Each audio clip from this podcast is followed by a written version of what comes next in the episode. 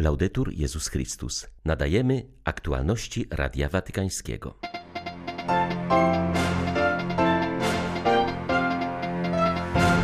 Kardynał Konrad Krajewski przebywa w Lwowie, stamtąd koordynuje papieską pomoc dla Ukrainy. Mariupol jest prawdziwym piekłem. Ludzie giną szukając wody, mówi polski Paulin, któremu cudem wraz z grupą parafian udało się wydostać z oblężonego przez Rosjan miasta.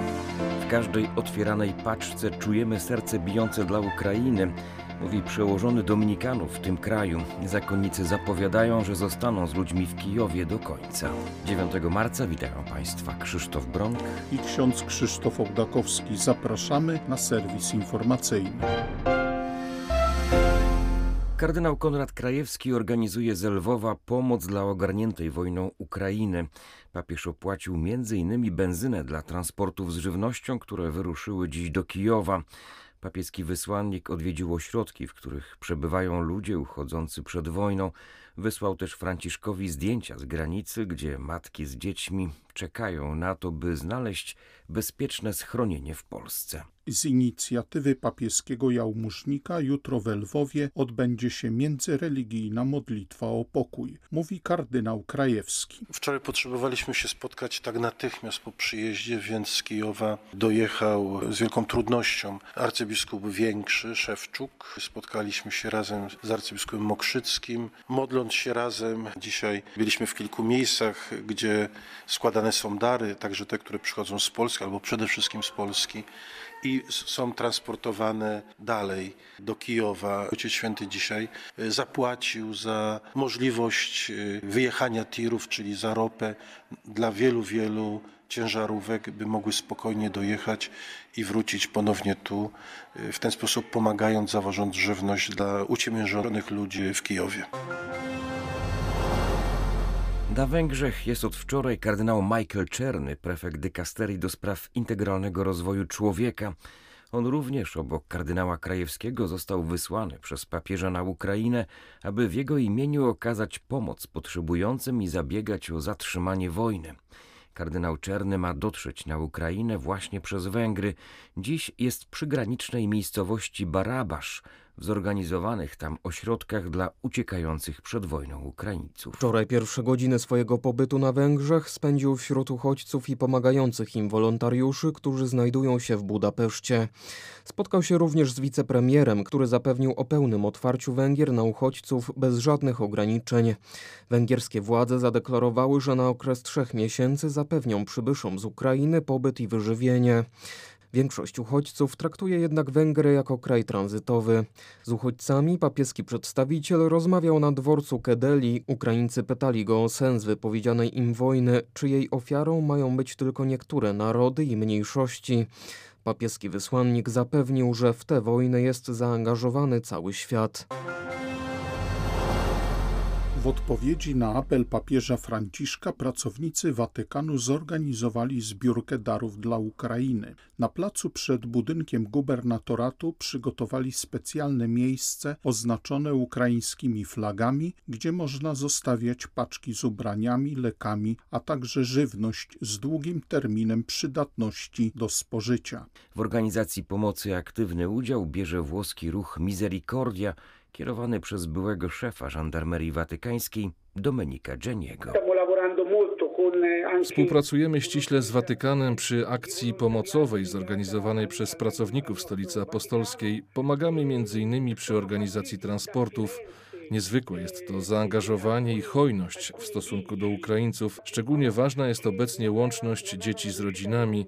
Wśród uchodźców jest niestety wielu nieletnich bez opieki. Razem z innymi organizacjami staramy się koordynować proces łączenia rodzin. Bardzo cierpią, ale jest w tych ludziach wielka nadzieja, że wojna wkrótce się skończy, że będą razem. Jest też wielka godność, poczucie przynależności narodowej i wiara.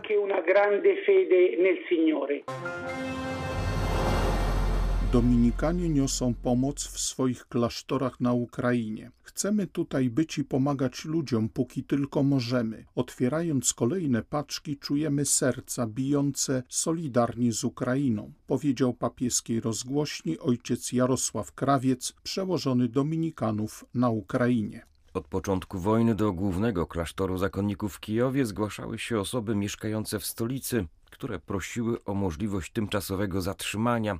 Wielu z nich przebywało do czasu rozpoczęcia wojny w budynkach bez piwnic, niektórzy w pojedynkę bądź ze starszymi rodzicami. Schronili się tymczasowo w klasztorze.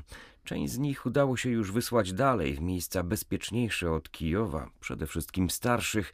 My zostaliśmy w klasztorze z młodymi wolontariuszami, codziennie angażujemy się w pomoc, mówi ojciec Krawiec. Dla nas, którzy jesteśmy w Ukrainie, bardzo ważna jest solidarność ludzi z całego świata. Bardzo wiele dobra płynie ze strony Polski. Bo przyjmowanie uchodźców, którzy stąd tłumnie wyjeżdżają. Czasem bywałem na dworcu kolejowym w Kijowie. Wielkie tłumy ludzi, prawda, zwłaszcza mam z dziećmi, starszych osób. Z pewnością wiele z nich udaje się właśnie w zachodnim kierunku, w kierunku Polski. Ale też mnóstwo transportów z żywnością, z lekami, które przyjeżdżają. Kiedy otwieramy kolejne pudełka, to jest to serce, które bije solidarnie z Ukrainą. Bez tej pomocy naprawdę byłoby trudno.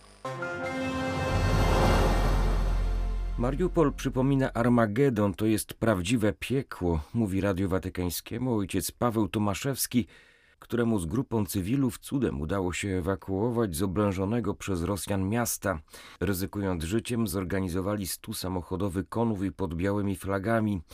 Nigdy nie zapomnę kobiety w ciąży, która uklękła przed separatystami z tzw. Tak Republiki Donieckiej, błagając, by nas przepuścili.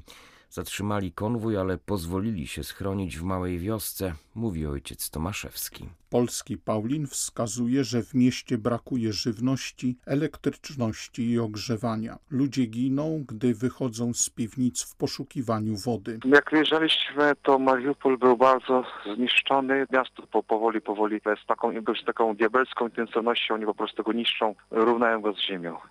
To jest taka tragedia dla ludzi i przede wszystkim człowiek nie może wyjść na zewnątrz, nie może nic kupić, bo jest zawsze zagrożenie życia. Wody nie ma ani w kranie, ale ta woda też nie nadaje się do picia, ale tu w ogóle nawet i tej wody nie ma, żeby człowiek nawet chciał wypić. Nie. To jest najstraszniejsze, nie? że nie ma, nie ma w ogóle nic. Jedzenie się kończy, a to cały czas ostrzeliwują mnie, więc niektórzy nawet w śmieciach szukają wszystko, ale nawet może i tego nie ma. To jest taka tragedia, że to, to ciężko sobie nawet wyobrazić, zwłaszcza w tym XXI wieku. Na granicę z Mołdawią codziennie przybywa tysiące uchodźców z Ukrainy. Długimi godzinami oczekują na przejście, a następnie podstawionymi autobusami udają się do miejsc zakwaterowania przygotowanych przez organizacje pomocowe. Mołdawia jest małym krajem liczącym zaledwie półtora miliona mieszkańców. Tymczasem przewiduje się, że do sierpnia liczba uchodźców może sięgnąć miliona. W sytuacji tak licznego napływu ludności kraj poddany będzie poważnemu testowi wydolności. W stolicy Mołdawii, Kiszyniowie, posługę na rzecz uchodźców pełni siostra Rosetta Benedetti. Widzieliśmy ogrom cierpienia. Przybywają wyczerpani fizycznie, ale również wewnętrznie. Jedynie nieliczni wyrażają swoje cierpienie na zewnątrz. Pewnego dnia jedna z kobiet po przybyciu tutaj zaczęła płakać.